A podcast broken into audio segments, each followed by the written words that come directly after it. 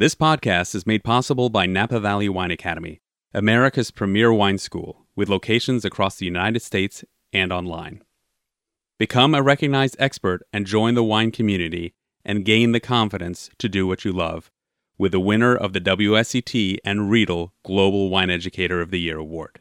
Listeners of this podcast enjoy a special 5% discount on any Napa Valley Wine Academy classes when they use the code NVWA Podcast at the time of enrollment. That code again is NVWA Podcast. For more information on all the courses offered, visit NapaValleyWineAcademy.com. That's NapaValleyWineAcademy.com. I'm a mushroom hunter, a bird watcher. It's just fascinating to me. From Napa Valley Wine Academy, it's The Stories Behind Wine, a podcast dedicated to the stories, people, places, and history that influence the world of wine. I'm Christian Nogenfuss, and on today's show, I sit down with Cathy Corison from Corison Winery in St. Helena, California. Cathy shares her story about what it was like to be one of the first female winemakers in Napa Valley in the late 70s. We talk about how a wine appreciation course at Pomona College put her on a path that would ultimately lead her to being one of the most respected winemakers in California. She also shares her thoughts on winemaking and the evolution of Napa Valley from the late 70s to today. Here's Cathy's story. I'm Cathy Corison, and I make Cabernet Sauvignon in the Napa Valley at Corison Winery. Well, it's great to have you with us today. I see that you grew up in Riverside, California. Tell me a little bit about what your life looked like in Riverside, California leading up to college. I have to be really careful because I grew up in suburban Southern California, and I've come to think that suburban upbringings are fairly soul-numbing, but somehow off to college and the whole world opened up, basically. Where did you go to college? What did you study in college? I went to Pomona College in Claremont, not far from Riverside, and studied biology. I thought I was going to be a marine biologist until I bumped into wine as a sophomore. I took a wine appreciation course on a complete whim, and it grabbed me by the neck and ran with me. 2 years later, I graduated from Pomona, and 2 days later, I was in the Napa Valley, intent on making world-class wine, and I'm not sure I even knew what that meant exactly, but that was 40-some years ago. How did that connection happen in college? You're taking a wine class. How do you make that decision that you're just going to head straight to Napa? Because at that point, Napa really wasn't on the map, quote unquote, so to speak. How did you make that decision? Well, I fell in love with wine for all the usual reasons. It's delicious and it makes food taste better and vice versa, and you share it with friends and family. But layered on top of that, it's a whole series of living systems that conspires to the amazing alchemy that is wine. So it was really, I'm still studying biology. That's great. It's alive. Wine is alive. As you're studying biology, marine biologist, what drew you to that? What drew you to the science aspect of? Well, I'm just interested in anything alive. I'm a mushroom hunter, a bird watcher. It's just fascinating to me. It's just who I am. And did you find a lot of parallels when you were studying wine with marine biology or biology in general? Well, wine is alive. It's chemistry and physics, but for me, it's much more important than that. It's the study of life. The grapes grow on a plant, and even the cork is the bark of a tree, and a living organism makes the wine. I don't. That's great. So you make this decision. You take this wine class at Pomona. You're bitten by the wine bug. You move to Napa Valley. What did the valley look like in those days, back in the mid-70s? Well, the Napa Valley didn't look all that different. It was already a monoculture of grapes, because starting in the mid-'60s, there was this wonderful renaissance. But when I got here in 1975, it was still fairly depressed economically and just scratching its way out of Prohibition, which had ended in 1933. But it had taken until the mid-'60s for it to start to come alive again. And so when I got here in 1975, it was just going crazy. But I would say that the biggest change is that it was very rural still. What was it? And you made a conscious decision at that point that you were going to make wine in Napa Valley, or was that a kind of a journey of? Well, Napa Valley is really all there was in those days. I mean, there was Sonoma as well, but I think it wasn't quite as far along the path of Renaissance, and really all the other regions in California didn't exist. Napa was it. Were the opportunities plentiful for someone looking to get into the wine industry or into winemaking, or did you find that you had to make and find opportunities for yourself? Well, when I got to the Napa Valley, there were only 30 wineries. That's hard to imagine today. It is. But my timing couldn't have been better because the industry was exploding. There were lots and lots of opportunities for young people, regardless of gender. First, had to go over to Davis to get my master's degree. I needed a good technical foundation, but there were lots of opportunities. What did UC Davis look like in those days, the enology department? It was very different. The enology department and the viticulture department were separate departments. They were in different buildings, and that's very telling. Our winemaking facilities, we made wine in 5-gallon demijohns now. Thanks to the Mondavis, there's a beautiful winery at UC Davis. So that's very different. You go through the master's program, and what made you decide that you needed a formal education when getting into winemaking? Because there are some winemakers that haven't gone through formal education and just jumped in. And then there's others like yourself and many other famous winemakers who've chosen the formal path. Did you see an easier entry that way? Or back in those days, women mostly didn't make wine, and I felt like I needed the credential mostly. But I also believe strongly that one way or the other, you need a good technical foundation, and that's just an easy way to get it, right, is to go study winemaking. You brought up a good point that women winemakers weren't abundant in, let's call it, the early re-renaissance of Napa Valley. And I think you encountered some resistance even at the master's level, where I think I read had a professor who tried to dissuade you from getting into winemaking. No, it wasn't that he wanted to dissuade me from getting into winemaking. I think he was trying to do me a favor. He sat me down as I left and wanted to be sure that I understood that I would never get a job in the Napa Valley. Okay. And what was your reaction to that? I didn't say anything out loud, but a little voice inside of me said, "Watch me." That's great. And thank goodness that you did. How did you go about carving that success, carving that path to being the first female winemaker in Napa Valley? Oh, I wasn't the first. Zelma Long was already running Robert Mondavi, and her title was not winemaker, but she was, in essence, the winemaker. Dawnine Sample, now Dawnine Dyer, I think she was at Inglenook at the time, and very soon went to Chandon as the founding assistant winemaker. And then the winemaker left very soon. So Dawnine was the winemaker at Chandon. I don't know exactly the chronology, but they were making wine here before I was. Did you connect with them? Were they part of the journey of opportunity? Tell me a little bit about that path. You leave. Well, it's a very small community, even to this day. It's a very tight, small community of winemakers here in Napa. So, of course, I met them and knew them. In fact, I've been tasting with Dawnine for over 35 years in a tasting group. So, a good friend and traveling together. Zelma Long, I've always admired. I've never worked for her, but she's always been an inspiration. Has the landscape changed today? You think there's opportunities are different for women in the wine business? Well, I think it's changed for everybody because the rate of expansion has slowed down. Back in the day when I got out of Davis, it wasn't very good for the industry, but it was great for us. We were all running wineries within a year of getting out of school. That takes longer today, and that's probably good. You ended up at Chappellet for 10 years. Prior to that, from the time of leaving UC Davis and joining Chappellet, what did your journey look like? I did an internship in 1978 at Freemark Abbey. They were making incredibly good Chardonnay at the time. And because I had finished my degree, I was there for the better part of a year.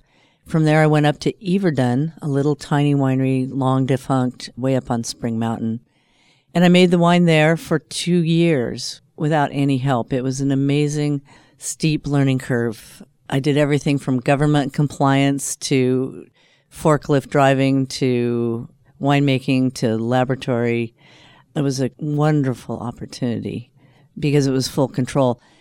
We only did 60 tons, but we shoveled every single grape into the crusher. And then after fermentation, every single skin was shoveled into the press. So it was an amazing opportunity to be in complete charge at a very early age.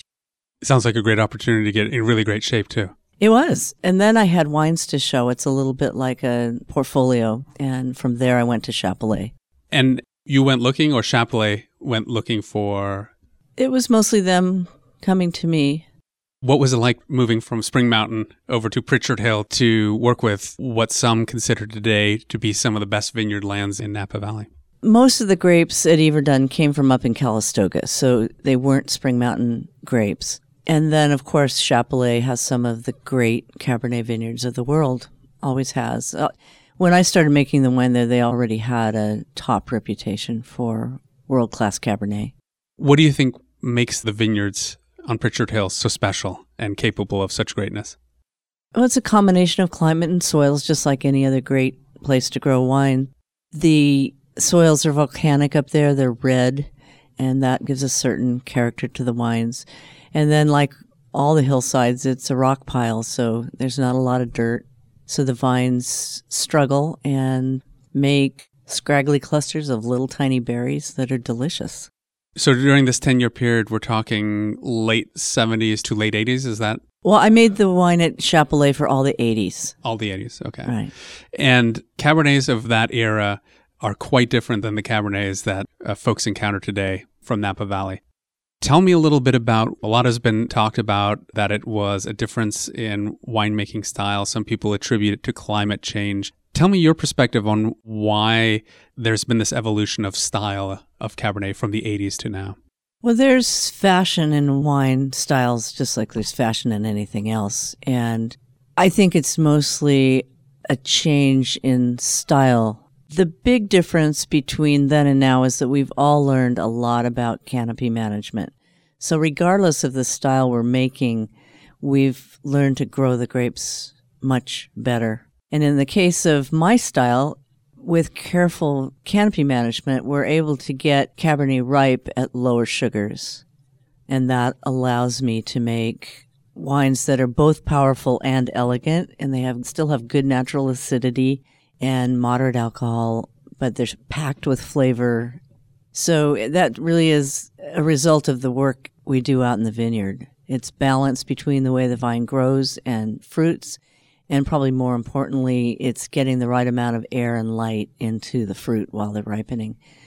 I would say that stylistically, I'm making wines a lot like the wines of the 70s.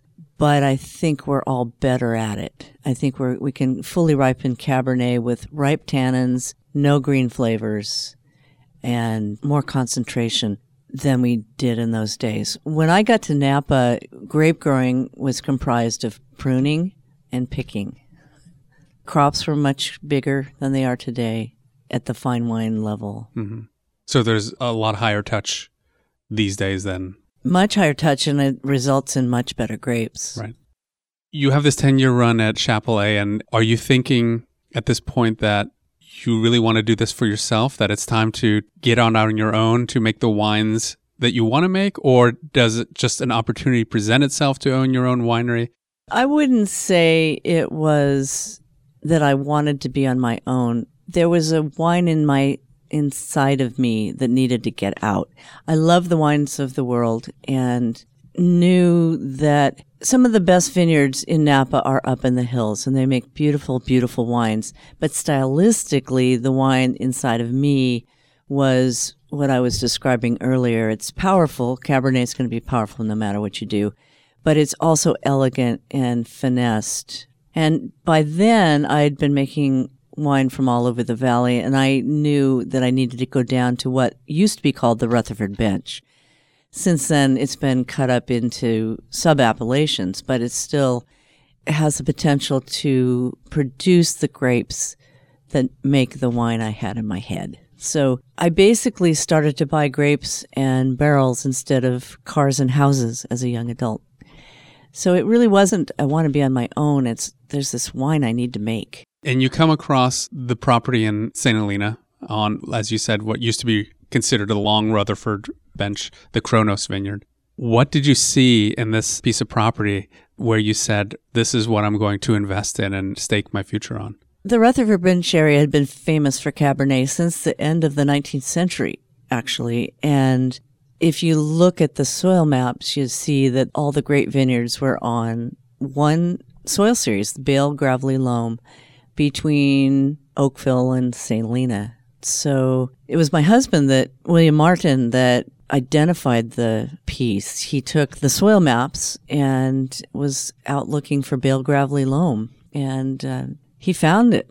It was a miracle. It was a property that had been growing Cabernet since the early 70s, but the grapes had gone mostly to Mondavi Reserve. But that property had been the first property in the Napa Valley ever denied a use permit to build a winery, because the owners really just wanted the highway frontage for tasting room reasons. They were going to knock down the wonderful old vineyard house, and they were going to have water treatment ponds in the back. And it's the very first property that the county and the neighbors shut down.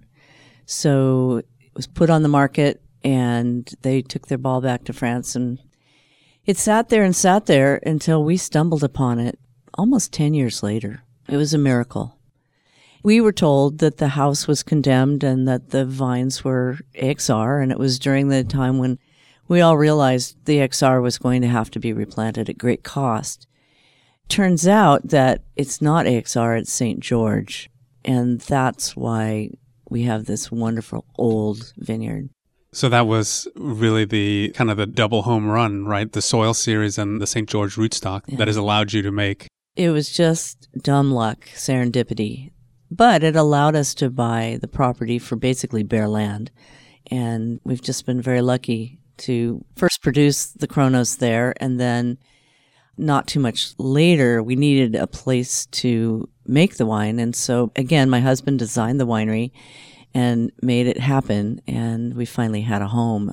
I think it was my 13th vintage and my 6th location when we finally crushed at the winery in 1999. That's amazing.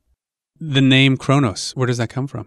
Kronos is one of the titans in Greek mythology, and they were the sons of heaven and earth. And that's where wine sits for me, between earth and sky. And I also like the alliteration. Cathy Corison, Kronos. Yeah. Kronos Cabernet. And you named the plot? We named it. You did? We did. And was there a lot of back and forth between you and William on what to call it, or did it just... No. He's of Greek extraction and really liked using a Greek name, and it just clicked. That's great. You also have a recent acquisition, or a recent piece of land that is now part of the winery, called Sunbasket Vineyard.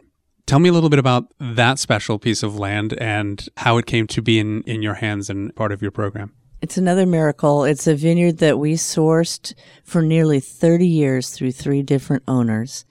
And then again, William had the foresight and the ability to purchase that vineyard in 2015. So having sourced it all those years, and it was always my favorite vineyard, it's finally secure for us. And we named it Sunbasket because I remember when I was at Davis studying with John Consgard, who grew up next door to Andre Chelechev. Andre would come to some of our tastings and dinners back in the day, and I'll never forget Andre calling that little corner of the world a sunbasket. And it is. St. Helena has always been called sunny St. Helena. It's the warmest part of the valley. It's where the fog burns off first in the summer every day. So it just fit. Tell me a little bit about where Sunbasket is located in St. Helena. It's on Inglewood, just south of St. Helena. It's just due north of Kronos and the winery. If you had a good arm, you could throw a rock at it. And these, I take it, it's mostly Cabernet or all Cabernet? It's almost all Cabernet. There's a little tiny bit of Cabernet Franc that we bottle separately. It's not blended with the Cabernet. And on similar rootstock, on St. George rootstock, or is this a newer? No, that vineyard was on AXR and was replanted in the 90s. Okay.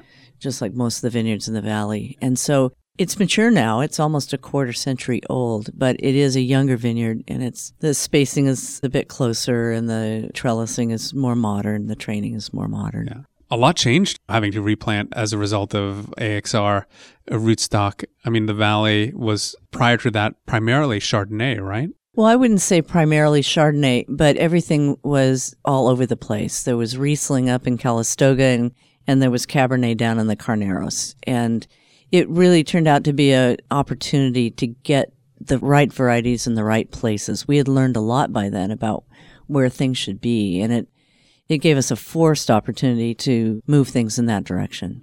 It sounds like the fact that you came at this in the 70s when things were booming and opportunity was abounding, that you really had the opportunity to get to know intimately Napa Valley and see it through its transition. How do you think that gives you an advantage or maybe a deeper insight into winemaking than someone just coming right out of school and diving into winemaking today? Napa Valley was a community of farmers, and that's all winemakers are. And so I think to the extent that we remember that, we make the best wine. And that's what I hope for the Napa Valley, is that we remember that we're really farmers. You're obviously known for your fantastic Cabernets that are in a different style than, again, most, dare I say, modern Napa Valley Cabernets. Not to say that yours are not modern, just in a different style. What do you attribute that to? Do you attribute that to a conscious effort to make those wines, or are you letting the land and the grapes express themselves? Well, I think that's one and the same to a certain extent. I drink wine fairly widely across the world, and maybe even wildly, and appreciate wines that have life and are almost a vibration. And that's always been really important to me. So the style was in my head, and from there I had to go find the grapes that would do it, which were the grapes from the benchland between Rutherford and St. Helena. I wouldn't say that my style is old-fashioned, because the riper fashion really only lasted for about 15 years, and there's a sea change back. And I think more importantly, there's just more diversity. People are making a wider range of styles, which I think is good for all of us. Well, how important is it do you think, for winemakers and for winery owners to expose themselves to the wines of the world and to have a broad perspective? Is that something that's important to making great wine, or is that just... Well, it's certainly important to me. And I think our job is to let the place speak. But if we don't have a sense of the universe, it's really hard to understand that. Good point. Yeah. You also make Gewürztraminer. I do. It's from left field. It's totally dry, Alsatian inspired. The grapes are not from Napa. It's far too warm, in my opinion, for aromatic whites. So the grapes come from up in Mendocino County in the Anderson Valley, and they're old vines. And I have always personally loved the wines of Alsace. I love them for their use of Germanic aromatic varieties, but made with French sensibilities. So it's a place in the world that's been traded back and forth between France and Germany forever. And so their wine is a hybrid, their food is a hybrid, their language is a hybrid, their culture is a hybrid. So it's just really interesting and singular, and they're wonderful with food. I think we need more of that, not experimentation, but abilities to see those kind of varieties also championed, when in these days we see a lot of a move to championing just a very few specific varieties. Luckily for anybody that loves wine, there's more and more diversity all over the world. Diversity in styles, diversity of varieties. We've gotten away from thinking there were four things you could make. So you travel quite a bit to wine regions. I think you just got back from Sicily. I did. I wouldn't say a lot, but over the years I've tried very hard to visit areas where they make wine I admire. If you were told today you couldn't make wine in Napa Valley and you had to choose a new wine region, any region that would interest you or you think you would love to a hand at crafting wines from? It's hard to pick one, but I love the wines of northern Italy. It would be Italy, somewhere in Italy. How was the trip to Sicily? You said you had some epiphanies and some learnings that happened. Well, one of the things I've come to really appreciate about other regions of the world that have been making wine forever is that they've evolved varieties that evolved in their climate with their food. And often those varieties make wine that is much better than wineries that are trying to use the famous French varieties. That was reinforced yet again because some of their native varieties are just beautiful. And then Sicily is just so rich. I mean, historically and culturally, it's just was, and it's gorgeous. And it's basically rural. It's a farming island. It was the breadbasket to Europe for thousands of years.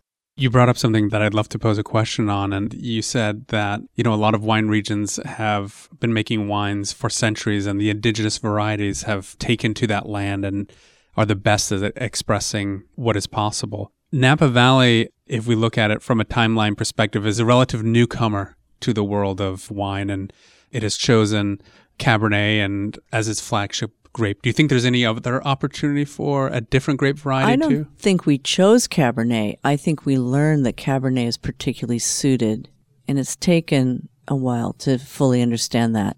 I think we can make Cabernet as well or better as any place in the world. It's just the conditions, it's the soils, it's the climate. And it took a while to figure that out. We don't have a long history. We didn't evolve. Varieties didn't evolve and be chosen over a long period of time, hundreds and thousands of years. So we had to take vines from elsewhere and just figure it out. Mm-hmm. You have a lot of admirers, you have a lot of supporters, and you have a lot of accolades as well. You've, I think in 2011, Winemaker of the Year, San Francisco Chronicle. You were just recently one of the finalists for the James Beard Award for Wine Professional. How does that feel? I mean, here's someone who was going to be a marine biologist who took a wine class in college and has reached what I think a lot of people would agree is the top of the pyramid. Well, I've been really lucky, and it's just really gratifying. It took over a quarter century. An overnight success that took a quarter century. More than a quarter of a century. So it's extremely gratifying. What's next for you? I mean, a winemaker has a finite amount of vintages and harvests that they can influence or put their thumbprint on. What's next for you? Well, you're right. Even if I live to be 100, I can count the vintages left. I'm asked that question a lot, and I don't want to make more wine. I want to make better wine. I feel like I'm on another steep learning curve in the vineyard right now, because I think that's the very most important thing, and there's still so much to learn.